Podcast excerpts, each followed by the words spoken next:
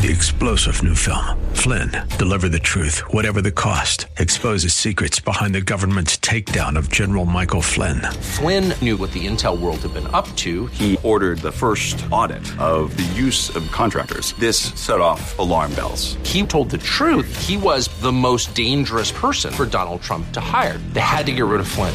Flynn, deliver the truth, whatever the cost. Available now. Watch it today. Go to salemnow.com. Salemnow.com. Welcome to the Tim DeMoss Show podcast. You can hear the program each weekday afternoon from 4 till 5 on AM 560 WFIL and WFIL.com. AM 560, WFIL.com, and on the app, you're listening to The Tim DeMoss Show. Thanks for tuning in. On the cloudy side today, rain off and on, 42 the high, clearing up tonight, low 29. Sunny, breezy, high 47 tomorrow. Flyers lost 5 3 to Winnipeg yesterday. They're home tomorrow night against LA at 7. Sixers off till Wednesday when they're home against Brooklyn at 7:30, and the Eagles, of course, with their big win over the weekend against the Giants, will be home this coming Sunday afternoon at 3, taking on the San Francisco 49ers, which beat Dallas last night 19-12. Quick break, early break. Want to get into a really cool conversation. Video Dan Stevenson, longtime employee and associate of the Phillies, storyteller, uh, has a new video out on the Phillies YouTube channel. It's called Bedlam at the Bank, the Phillies video uh, yearbook for 2022. We'll get into that, talk some other things related to the craft of putting videos together, and much more. It's coming up next on the Tim DeMoss Show on WFIL. You're listening to a podcast of The Tim DeMoss Show, heard weekday afternoons 4 till 5 on AM 560 WFIL and at WFIL.com. AM 560 WFIL, it's the Tim DeMoss Show, and we're glad to bring on board the gentleman affectionately known as Video Dan. Video Dan Stevenson with the Phillies for many, many years. How you doing? Very good, thank you, Tim. Yeah, how many years has it was it for you with the Phils? 30 Uh, I started in '82, so this this it's been 40 years, and uh, I retired in uh, 2020.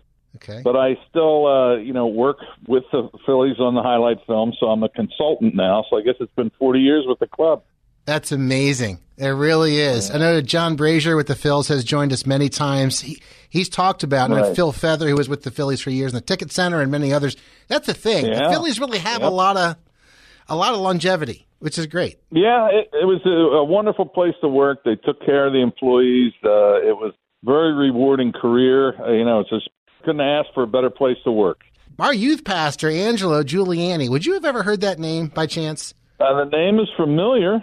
Angelo became our, our my pastor at my church, but he worked at Downey's as a bartender, like Oh, a, a staff. I think weren't you? That's where you got your initial yeah, in. yeah, I was there. I was there in the late seventies, early eighties. Yeah. I was I was actually a bartender the night the Phillies won the World Series. So Wow. yeah, And then there- there's a connection there with Dan, uh, with uh, Chris Wheeler, I think, and, and then it led yeah from well there. that's yeah, and it was yeah. Actually, it was a year after the the Phillies had won the World Series. Um, I was tending bar in the upstairs bar, which had a little more. You had to have a sport coat, so not many people went up there. And Wheels came in this one particular night in the fall, and uh, I had never met him before. And I just looked at him and I said, "I wish you weren't here." and he got really upset. And he said, "Why? Why would you say that?" I said, "Because I wish you were working right now." Yeah. Because the Phillies had just been eliminated by Montreal in that mini series. Yes. And he goes, "Oh, you're a Phillies fan," and so we began to talk. And um, after about a four-hour conversation, he said, "Is this all you do?" And I said, "No, I have a little video business." And uh, he said, "Well, we need somebody." The video guy left for uh, Chicago with Dallas Green, and we're looking for somebody. And I'm like, "Yeah, right." So I gave him my card, thinking, you know, that would be like somebody handing me a blank check for a million dollars right. here, just sign your name on it. So I really didn't really pay much attention to it. And about two weeks later, um, I got a call from the management at Downey's. They said, "There's a there's a banquet tonight. We need a bartender." I said, "I really don't want to come in." He said, "It's for the new Phillies owners." So I said, "I'll be right there."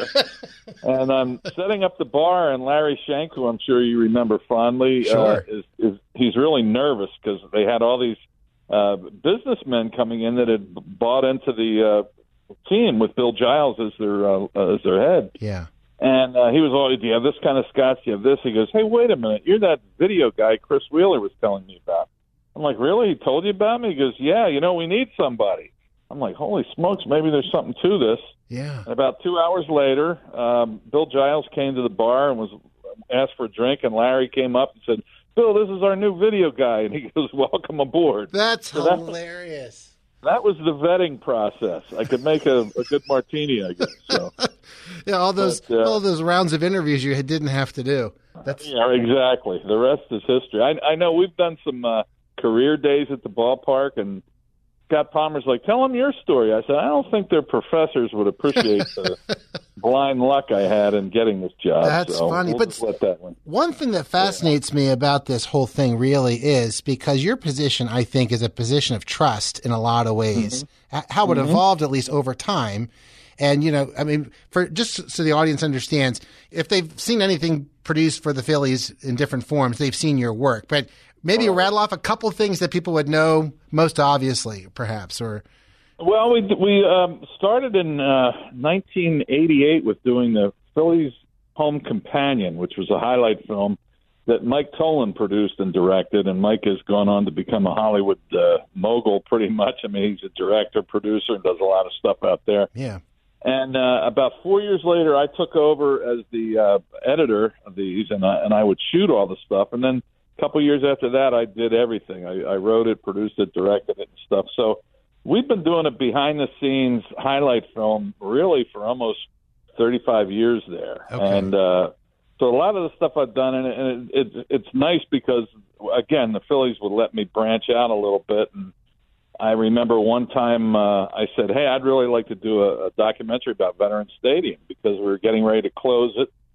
And um, I believe the Eagles didn't have any interest in celebrating the, their history there. And I'm like, "No, this is this was our home. You know, whether it's was a good or bad place, Yeah. we loved it here." And so we wound up. I was going to do a short documentary, wound up being an hour and a half long, and I interviewed over 70 people Wow. you know, employees, players, uh, politicians, everything about the about the the experience of Veterans Stadium, which which I loved.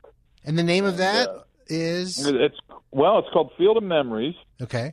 and I think they've since uh, made it a double uh, DVD with uh, the last weekend of Veterans Stadium, which we called the final innings, Yes. and we combined it to call it the Vet, I believe.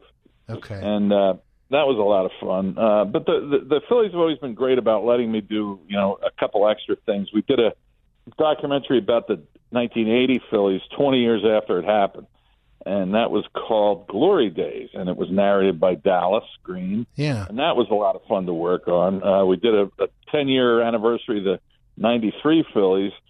Which was great because um, we sort of have a, we're really not allowed to use much postseason footage in when we do a highlight film because the the league owns that and they would prefer we just did our regular season they do the postseason video Yeah. But um ten years after the ninety three our our postseason was so great going down and beating the Braves and and then almost beating the the uh, Blue Jays which are really pretty much of an all star team Sure. and so we got Larry Andersen and John Kruk to narrate that and uh, th- those are some projects I really enjoyed working on. That's cool. That's really cool. If you're just tuning in, Video Dan Stevenson with the Phillies for 40 years now uh, on our program today on WFIL. The newest one, of course, and the reason I wanted to get in touch with you is about Bedlam at the Bank, the 2022 Phillies video yearbook.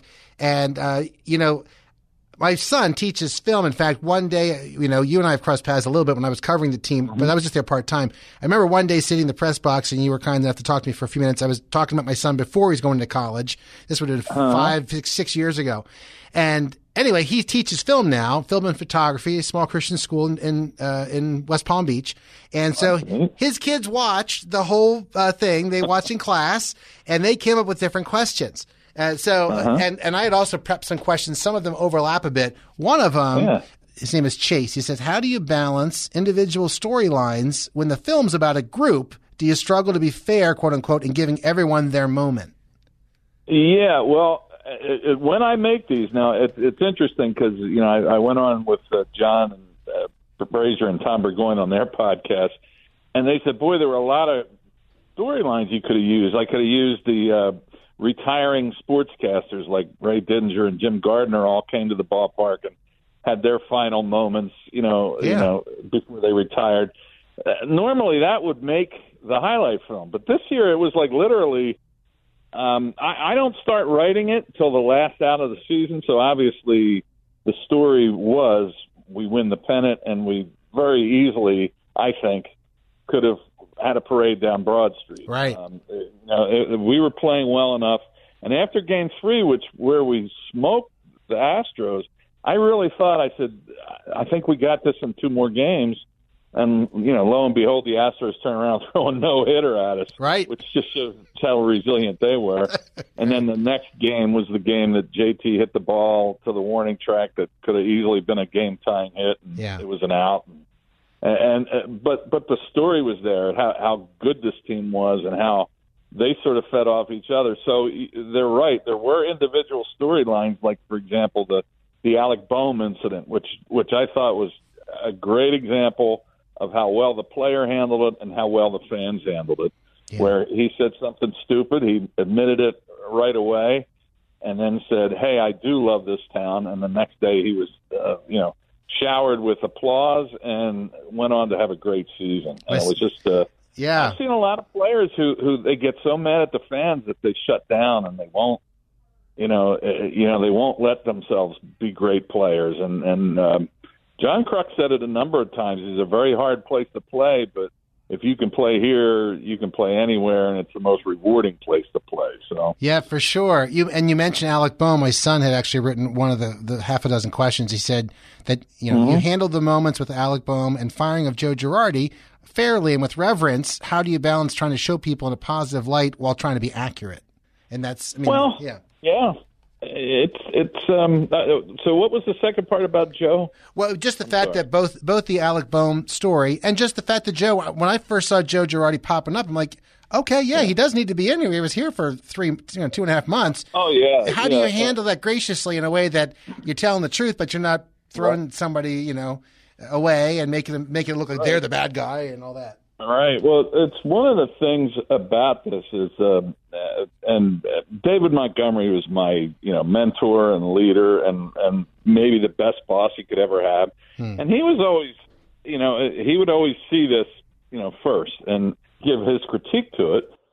So I started writing these things, knowing he was going to look at it, knowing what he was going to say. Yes. And I knew that we could not sugarcoat things, and that if we had a bad year, uh, it was going to be in there. If we had a a player who didn't perform up to the right standards, he you know he was going to be in there, whether he was injured or something was going on with his personal life. And and there's been all kinds of things that have gone on for 40 years that Right. you know sometimes it's easy to to, to I don't want to say make an excuse, but it's easy to uh, pinpoint why a player had a certain performance Right. but you know, it, it, we think you know we always put the warts in there, and then uh, you know the, the good parts uh, obviously get highlighted, and uh, that's what happened this year. I mean, there weren't too many. There, there were some bad series we had, and as a team, they they took it like you know we can get past this, and they did. Maybe in the last three or four years they didn't. Like uh, you know, we always we always seem to have a bad September. And uh, know, another good example, like Aaron Nola always seemed to have a bad September the last couple of years, and he just said, "No, I'm going to rise above this, and I'm going to become Aaron Nola." Yeah. You know, the the star, and he was, and and it was, you know, so we're going to put that out there. We're going to, you know, he doesn't disappear in the last uh, month of the season where Sure. you know, the last couple of years he he wasn't there. So it was uh, it's fun to reward the guys that uh, you know that have the payoff that they had this year. And I'm sure for your job, it's always great to have wonderful moments to include. I had goosebumps in the first 60 seconds in the opener. Just Yeah. my first goosebump alert came before the thing actually got going. So, Yeah, right. You know, and we. So if you're just tuning in, video Dan Stevenson with the Phillies uh, for 40 years now. His Bedlam at the Bank, the 2022 Phillies video yearbook. You can catch it on the Phillies YouTube channel. And uh, I'm glad to have you on because this is a, a nice way to get people warmed up for the season and kind of tie them over, right? Uh, but but that exactly. but that so and and another point is you do these ev pretty much every year, so it's not just this is not just the 22 team almost won the World Series. We need to put a video together.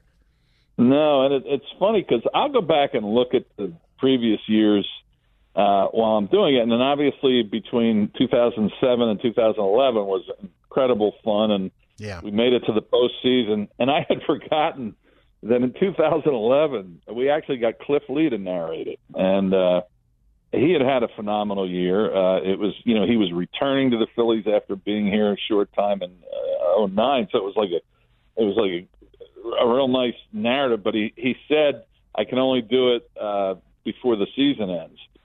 So what I did was I got Scott Franzke to sort of give the beginning, which was how we signed him in the winter, and then Scott did the postseason. Hmm.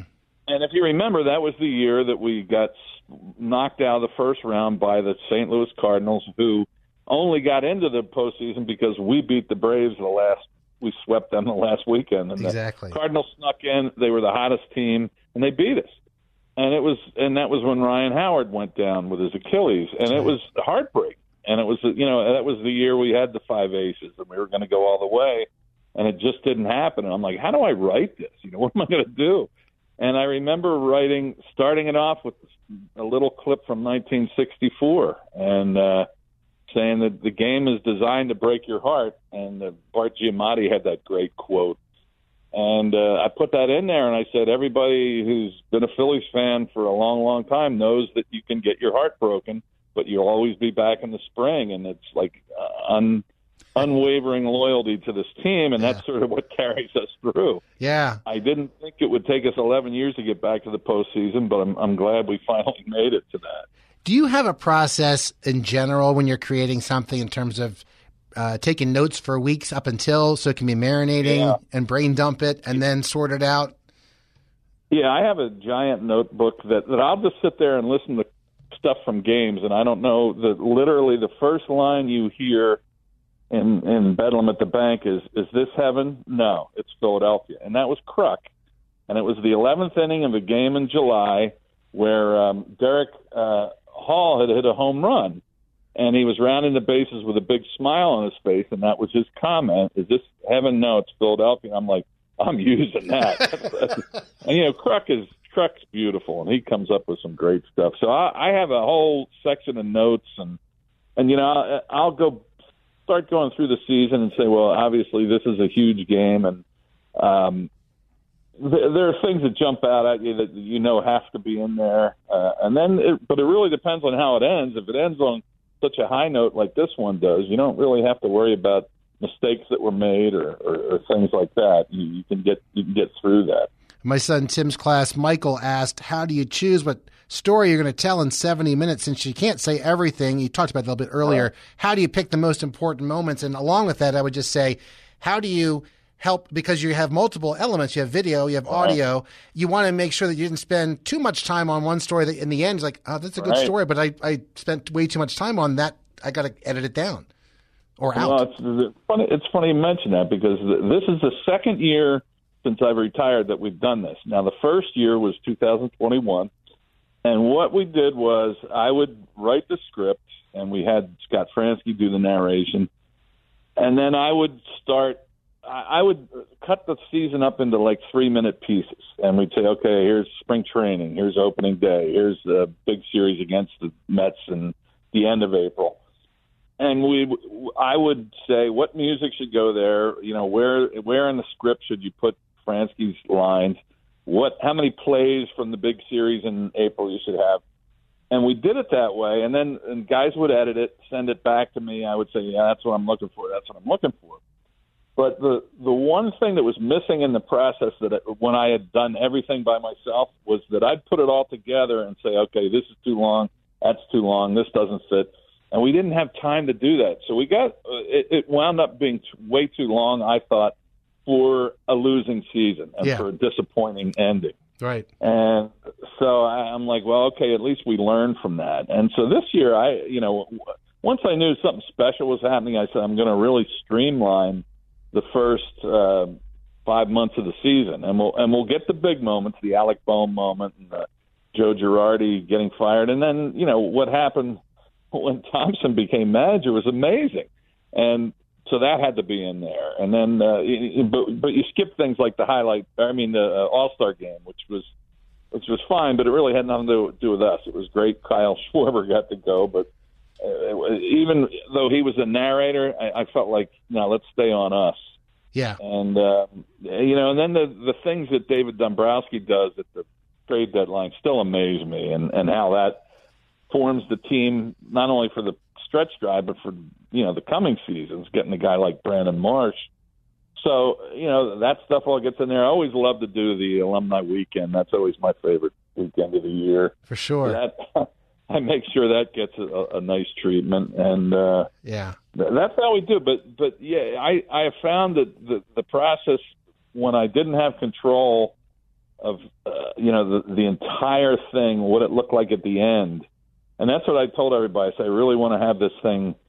You know, I want to be able to look at the whole thing and then strip it down. And we actually didn't have to do that. It was everybody sort of was on the same page, and everything worked out perfect. I would just think that that's such such because it's so involved with the, the multiple pieces to it that you could yeah. be you know, uh, days into it and then realize, ah, I think we're off target. We got to shift over here, and that means taking right. this out and that out. And ah, how how long did well, it take to put Bedlam at the Bank together? And when you think about um, it, I mean, it's really not, well ongoing. I told somebody I, we were talking about in in, in 2008. I, I refused to do anything on it until the day after the parade. I mean, it was going to be like whatever the last game of the season was, and then like the last game of the season might be a World Series win. And so the story's not over till the parade's over. Yeah. And so I had October 31st, and I had to get it done by December 1st.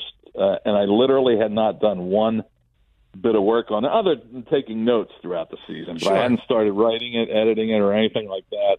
And I just said, I know this is going to be a lot of all nighters at the ballpark, but it's going to be worth it because this is the first time we've had that I've got to do the happy ending. You know, we didn't we didn't do this in 1980, so um, it like it was a concentrated amount of work. It took about a month to to get it right. And the the good thing is when you when everything works like it did in night in 2008, the story tells itself.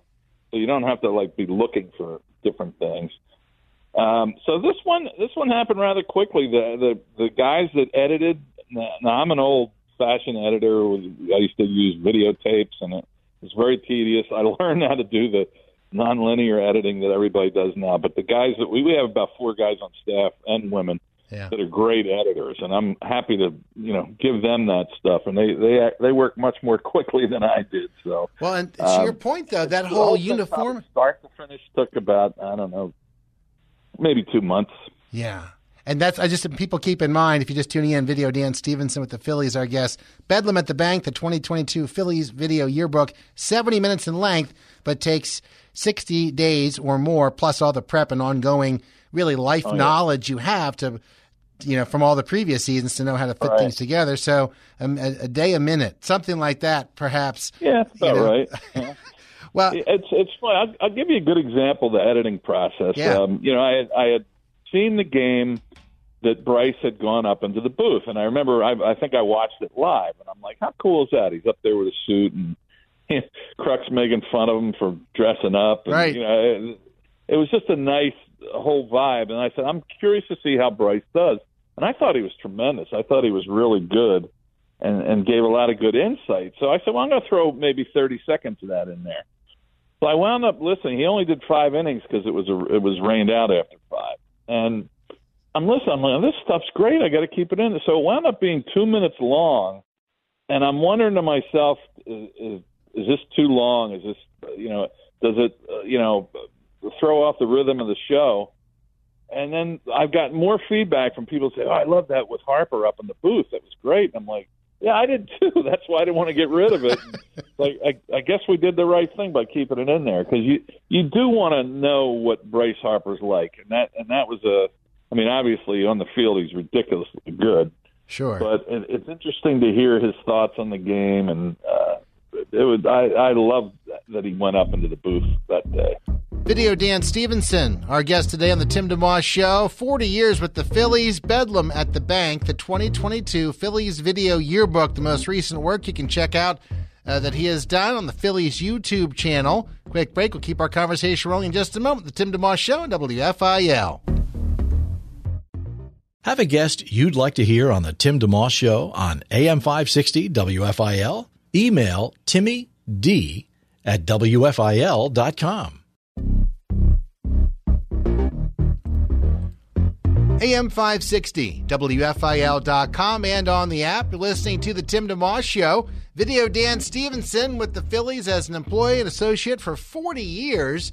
Most recent uh, project, Bedlam at the Bank, the 2022 Phillies Video Yearbook. A great way to segue from the postseason to spring training. Get your Phillies fix, so to speak, that way. A lot of great moments, some hard moments too. Narrated by Kyle Schwarber who hit all kinds of home runs for the team, and uh, he does a great job with this. Was Kyle the natural uh, choice to ask for this, or how did that come about? Well, it seemed like it to me. I mean, I've never met him. I still haven't met him. I I was uh, shut out of the clubhouse once the pandemic started, and haven't really seen any players since. So the only guys I really know are uh, Rhys and Aaron Nola. And okay. Rhys was great. He was he did a really good job in 2018. He did the highlight film called "Living the Dream," and uh, we've got Tom McCarthy for 19. We got Joe Girardi for 20, and last year we got Scott Franzke. And I said I really want to get back to having a player do it. It's just to me, it's more meaningful if the player is telling you, "Boy, JT Realmuto is best player, I, best catcher I've ever seen. You know, if if Kyle Schwarber says that, it's a lot more. Yeah. Has a lot more effect than if uh, you know even Scott or Tom McCarthy says it. So I, I, as as the season wound down, I made a few phone calls and uh, I said, "What do you think of the chances of uh, Schwarber doing this for us?" And uh, Kevin Gregg uh, yeah. said, "Let me ask him." And he came right back to me and said he'd love to do it. And I'm like, "Awesome," because we've had just about just about everybody on the Phillies has done this at one point. Uh, you know, uh, hopefully we'll get Bryce uh, in a couple of years to do it. Uh, I think he'd be great. Yeah. Um, there's a, a lot of people that I would love to have put on the checklist to get on that. But for sure, uh, yeah, we've had everybody: Jimmy, Chase, Ryan, Dutch. I mean, Lenny. Every everybody. Jim wow. told me. Those are some names. It. it's fun to work with guys because they're not professional, but they know it, and and so they just they do their voice and. That's who's telling the story. Yeah, Schwarber to me seems like he embodies even what the whole team was about. You have a number, I, right? Oh, new yeah. players. You have uh, Castellanos and Robertson and Syndergaard and Brandon Marsh mm-hmm. and all those guys. So he's one of them, and together yeah. they did what they did. Yeah, exactly. Plus his plus his skill level matches the level of the team accomplishment, so to speak. Oh gosh, I mean, it was incredible. It was. uh you know, I, I remember, I guess it was a year or two ago, him coming in, in in June, and like literally every other at bat, he was hitting the home run, and I'm like, wow, he's doing this. And I think he was with the Nationals then, and then the Red Sox, and he was just crushing the ball. I'm like, wow, you know, boy, it'd be nice to get a guy like this. And Dave Dombrowski goes out and gets him, and I'm like, wow. Speaking of Dave Dombrowski, and if you're just tuning in, Video Dan Stevenson spends some time with us today. I love this on the Tim DeMoss Show, WFIL Philadelphia. Bedlam at the Bank, the 2022 Phillies Video Yearbook on the Phillies YouTube channel. I've watched it several times. Love it, uh, and you get more each time you watch it. You mentioned Dave Dombrowski. His comments make him look prophetic. I'm sure, again, I think there were two specifically after the 2021 season. You had footage in there where he said he felt the team could certainly do well in 2022 legitimately. Yeah. And then after the managerial change, change Girardi to Rob Thomson. The yeah. division's probably yeah. out of reach, uh, but the wild right. card's still possible and anything can happen. Exactly what happened. Yeah, that's exactly what happened. It was funny because I was looking for a way. You know, by August, I kind of knew that I really felt that this team had too many hitters that that we weren't going to be denied the postseason. Yeah, I didn't. Um, I was sure we had our pitching was good but we had too many guys that could hit the ball, and and uh, so I, I really felt we were going to make the postseason. So I said, all right, how do I start this thing? And I went back to last year's video, and I saw that we had put Dave. That's how we ended the 2021 uh, video yearbook, okay. and I'm like, holy smoke! He called it right on the nose. He said, you know, nobody wants to come in here and face, uh, you know, uh, Wheeler and Nola and uh, Suarez, and he said you know, he said, uh, you know, obviously Bryce Harper is, you know, he's a star, and JT is a star, and I'm like, he he he sold me a year before. I'm like, I'm starting a highlight film like that. I said, I said he had it right because everybody was depressed after the 2021 because once again we had fallen apart in September. Yeah. And he was the guy who said, "No, we have a really good team." And I'm like, "Yeah, we do."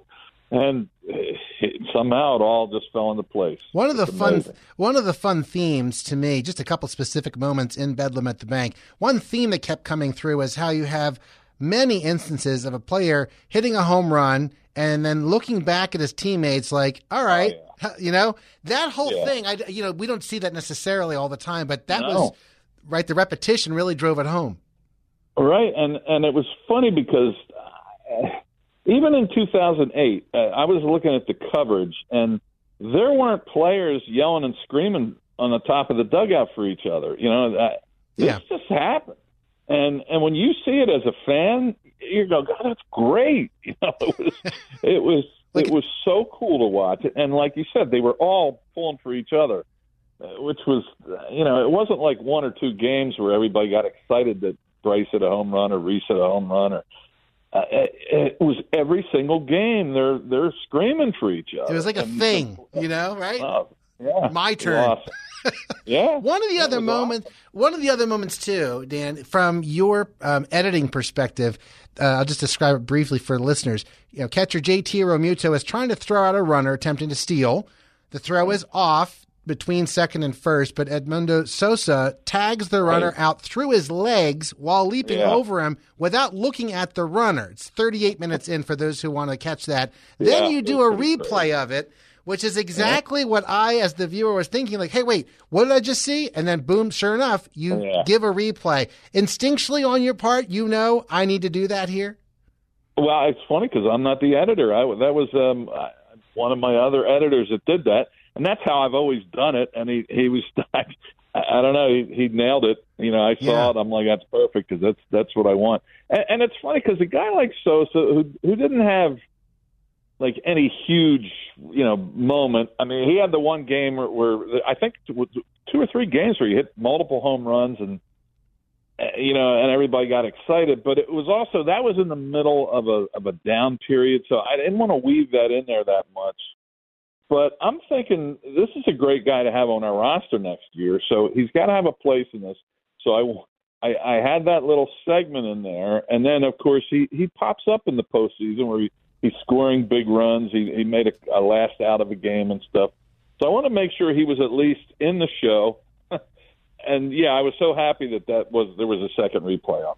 Yeah. That that was perfect because it was a spectacular play. It's like the editor's thinking for me. I actually wound up still uh, five more times. My kids were like, wait, what was that? so, Yeah, right. you know, think like a viewer, right? Uh, my my son Tim asked me, uh, just getting back to his quick short list here, he said, How do you deal with what he would call visual redundancy since lots of footage is of similar events in a similar location, but keep it fresh? Yeah. Well, I, here, here's how I. You, you talk about a process. One of the things that um, I, I weigh out. Obviously, there is the verbal information, which is the call and the narration. You know, like moves the story along. The visuals are, you know, are the other element. The, the visual elements move the story along. But to me, it's just as important, and and I weigh it just as much is the music. I remember when I started doing these things, uh, the music was non-existent. It was like way in the background. It wasn't important. And I remember asking uh, some editors from uh, MLB Productions, I'm like, where do you guys get this music? And they said, it's a production library. And they said, it's music you would never listen to, uh, you know, in the real world. And I'm like, that can't be right. There, there's got to be good enough stuff in there. So I, we, we've been with the same music library for 30 years, and I love it. Now it's huge. It's it's uh, and it's all you know on the internet. I can dial up anything I want whenever I want. But there's like thousands and thousands of uh, albums or CDs, I guess, Sure. in the past. Now they're all digitized, but you know there'll be like 30 pieces of music on each one. And and I spend more time going through that music and looking for the exact right music that's going to move the story. It's going to you know slow the story down, speed the story up, you know, give you the emotion. I put as much emphasis on that. So when there is a redundancy in the in the actual audio or the video, I, I try to make the sounds different. You know what I mean? It's like Right, right. you, you try to create a mood with the music or uh, you know, to me the the calls are the calls and the the narration is the narration, but you can really change the mood of a thing with the music. And to me, the pictures are all the same. I always joke about I literally tell the same story over and over again for 30 years. And you know, you hope you get the happy ending, at which we did this year, yeah. very close to the happy ending. Right. But the only thing you can really control is the music and and switch it up. And uh, I try to put a lot of thought into that, and uh, that's what I take a lot of pride in uh, how how how the the final music edit is done. Bedlam at the Bank, the 2022 Phillies Video Yearbook. Video Dan Stevenson, so kind to spend time with us today. Just a couple last questions, if you're if you're willing. Sure. Uh, the, the, last question my son Tim had asked was, and it's a, obviously um, you know the main challenge. Maybe was there one as people are sitting and watching? Is there a particular part of the video that was most difficult for whatever reason, logistically or or anything, to actually get involved and get it in the video? No, not not for me. It was uh, you know we we the the the weird thing is we sort of have to take um, what MLB has given us. And in the past, we, we have a very limited amount of postseason footage that we are allowed to use, and that's just the rule. That's you know that's the business rule. Okay. About um, halfway through the, I guess, calling them up and say, what can we do? What can't we do?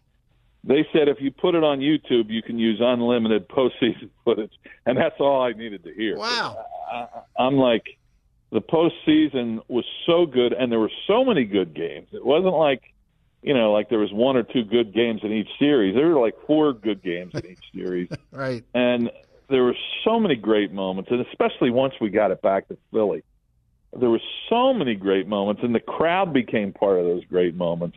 And uh, one of my favorite things in there is after the first game against the Braves, the press conference post game with Rhys and Bryce, and the, both of them were shocked, and they said we knew that it was going to be great. We we've heard for t- ten years how great these fans are, but we weren't ready for how good it was. And they, and Bryce was saying, I still have goosebumps thinking about it, and and I'm watching this, and I'm watching two grown men like in amazement at what they had just been through, and and that to me was was the testament to the Philly fans and the people that showed up and uh, what they gave back to this team. That was one of the biggest rewards for me was that our fans got to prove they are the greatest fans because they always hear they're the worst.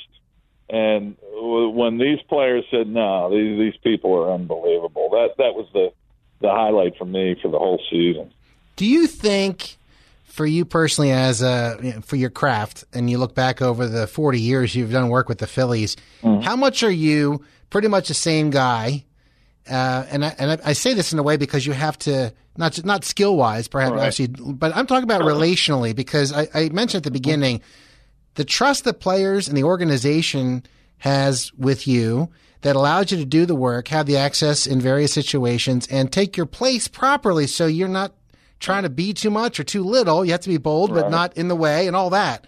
Uh, uh, have yeah. you been that way most of your life, or where do you where do you draw? You know, yeah. where's that come from? Yeah, I would, I would say, and and you know, unfortunately, um, after the big run of you know 07 to to 011, um, I really didn't have that much to do with the day to day players, and I and I sort of faded out of that. Now, you know, back in the old days when I was the video guy in the video room, and especially in 1993, when something exciting happened on the field, I'd run out there with my camera in the dugout and shoot from behind for Fregosi and stuff, and and then when there'd be a walk off and everybody'd be coming in the clubhouse, I'd be right in the middle of that, and I was literally the fly on the wall. Like nobody would even look at the camera. They they were just I was just part of the scenery there, which was perfect because it, it was. uh you know, I got to be anonymous, uh, and they knew that if, if something was said on camera that it, that was not right, if they criticized maybe the other team or the other pitcher, nobody'd ever see that. Right.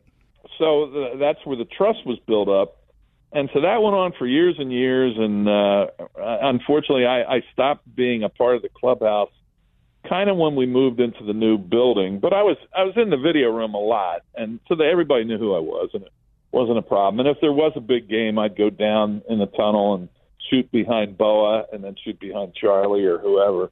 Um, and and so there was it was never an issue, but it was just more of a as time went on, I became less and less a part of it, and then uh, it, it got to the point where it is now, where then they literally closed the clubhouses during the pandemic, Sure. and that was kind of the end of it. Hopefully, there, there there's some young people that work there now that will assume that mantle and uh, hopefully be given that privilege by the players to, you know, get closer than you normally would. Because I, I consider it a huge privilege to have done that for thirty some years and and to be able to get that kind of access to show the fans because you know and that was always David Montgomery's thing. He goes, I want fans to see what it's really like down there, or as close as possible. And that was our goal, you know, from the get go was to, you know, I would always say we might have a horrible year, but if you watch these movies, maybe you'll like this guy, or maybe you'll have a better appreciation for that guy because you saw something he did, you know, in the clubhouse or, or something he did for charity or something like that. Yes, So right. that's always been our secondary goal. It's interesting. Uh, folks tuning in, video Dan Stevenson spent a little time with us today on the Tim DeMoss Show, WFIL Philadelphia. Bedlam at the Bank, the 2022 Phillies video yearbook on YouTube. You can catch it and get yourself ready for uh, for spring training and all that and celebrate uh, the 2022 year. Um, it's interesting you say that because the I covered the team with Terry Francona his first year in '97 Yeah. Till 2017 ish, and then the last five years have been it's been very spotty for different reasons. I, I hope to still go again this year, but my job was different than most of the folks there who are writing on a deadline. and- And, they need to get certain information, the quotes and all that stuff. I'm more there relationally to hopefully over time you get to know a player. They come on Yeah. your show at, at their convenience. Is not this deadline pressure, and they can also Right. feel perhaps safer or just the the grid through which things are happening. I mean, say Right. Chase Utley, how you feel when you hit that home run? I mean, I the reporter's asking it because they do want a quote, but Yeah. the answer's already obvious. And Chase was always I, I saw him be good about it. He'd just say, "Okay, all right, you got enough guys. Okay, see you later." Like he, he'd be, God, right. Yeah, because he don't want to talk about himself. yeah. But he'd be brief enough and then say, You guys got what you need, I'm out. But uh, other people would hang in the showers and others would come out and be very hang out all you know, Brad Lidge would talk for as long as you wanted. Yes. Right, but never. Yeah. But I say all that because I appreciate what you're saying, that you're you're kind of gathering as you go and you're you have deadlines, but it's not like you have a deadline Yeah. every single night.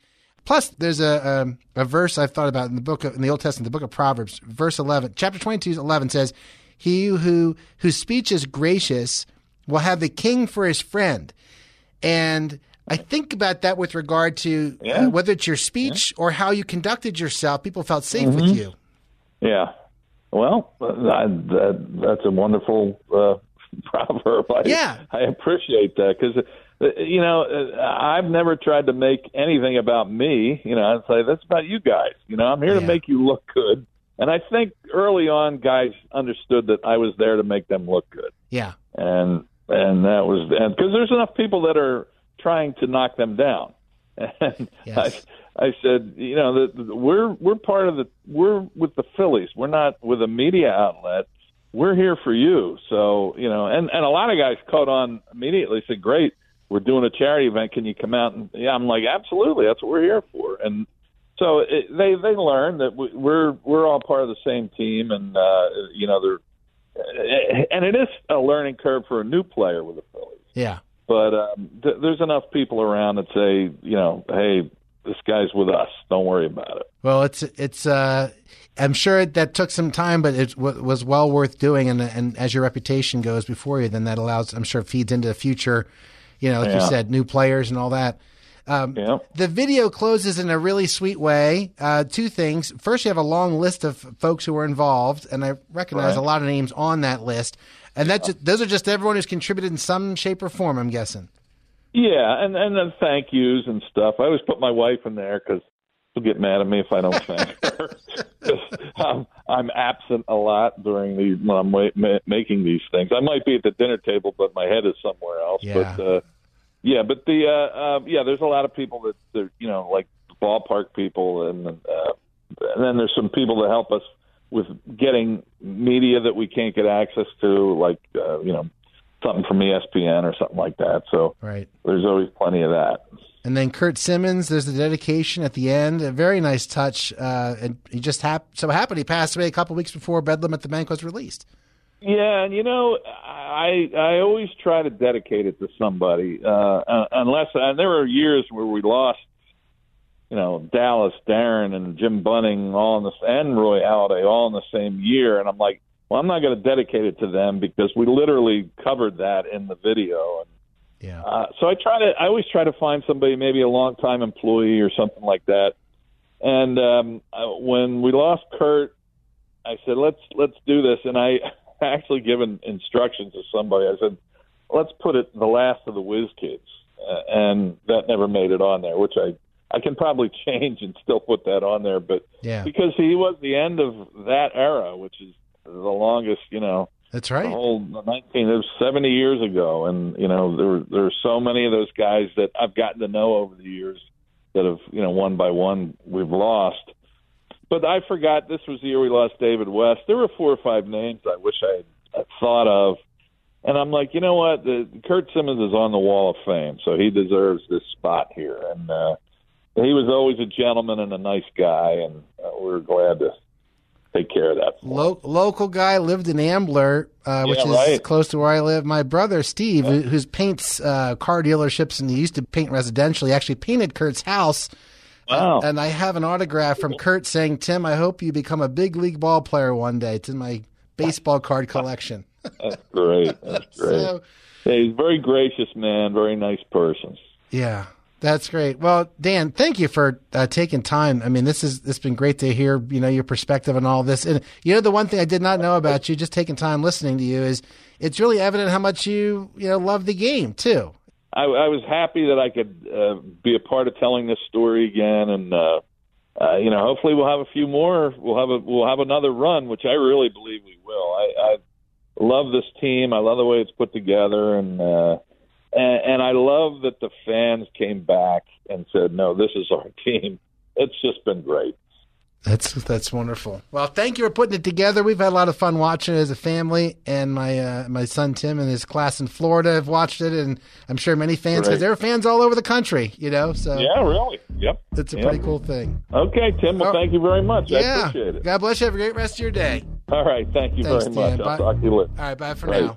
Video Dan Stevenson, longtime videographer and storyteller with the Philadelphia Phillies, 40 years with them, and the latest release, Bedlam at the Bank, the 2022 Phillies Video Yearbook. You can catch it on the Phillies YouTube channel. You're listening to The Tim DeMoss Show, AM 560, WFIL.com, and on the WFIL app. Live and local. It's the Tim DeMoss Show, weekday afternoons 4 till 5 on AM 560 WFIL and at WFIL.com. Our podcast continues. AM 560 WFIL, it's Tim DeMoss. Want to wrap up the program with a special song, a little dedication to our daughter Victoria Joy. She uh, has special needs. I've shared about her on the program, but it's been a while. Tomorrow, I actually want to take some time and tell more of her story. We are very grateful the Lord placed her in our family. She has changed us completely for the better and been used by the Lord to be a blessing to others. And I thought today, especially because she's 16 going on 17, that that fun song from The Sound of Music by the same name would be a great way to wrap the program up. So let's do that here. 16 going on 17 from The Sound of Music. Happy birthday, Victoria Joy. 16 going on 17 from The Sound of Music in honor of our daughter Victoria Joy's birthday today. She's 16, turning 17. Again, I mentioned at the beginning of the song, I want to share more of her story. She's a sweet girl with special needs who's been used by the Lord to really teach us so much about Him and be a blessing. We're very grateful for our listeners who have prayed for her too over the years. We'll talk about that more tomorrow. In the meantime, we'll wrap things up and pass the baton to Alistair Begg. Truth for Life. It's coming up next in WFIL. Thanks for listening to the Tim DeMoss Show podcast. Feel free to tune in to the full show each weekday afternoon from 4 till 5 on AM 560 WFIL and at WFIL.com. Three star general Michael J. Flynn, head of the Pentagon Intelligence Agency, knew all the government's dirty secrets. He was one of the most respected generals in the military. Flynn knew what the intel world had been up to. He understood its funding. He ordered the first audit of the use of contractors. This set off alarm bells. The explosive new documentary, Flynn, Deliver the Truth, Whatever the Cost, uncovers the facts behind this scandal. Flynn told the truth. He was the most dangerous person for Donald Trump to hire. I find out the worst enemy that I'm going to face in my life is right here in America. They took my assessment and they wanted me to change it. And I was like, I'm not changing it. They had to get rid of Flynn. With in depth interviews, archival footage, and never before seen personal records of the man behind the headlines. I just felt like I was drowning. Flynn, deliver the truth, whatever the cost. Available now. Watch it today. Go to salemnow.com. Salemnow.com.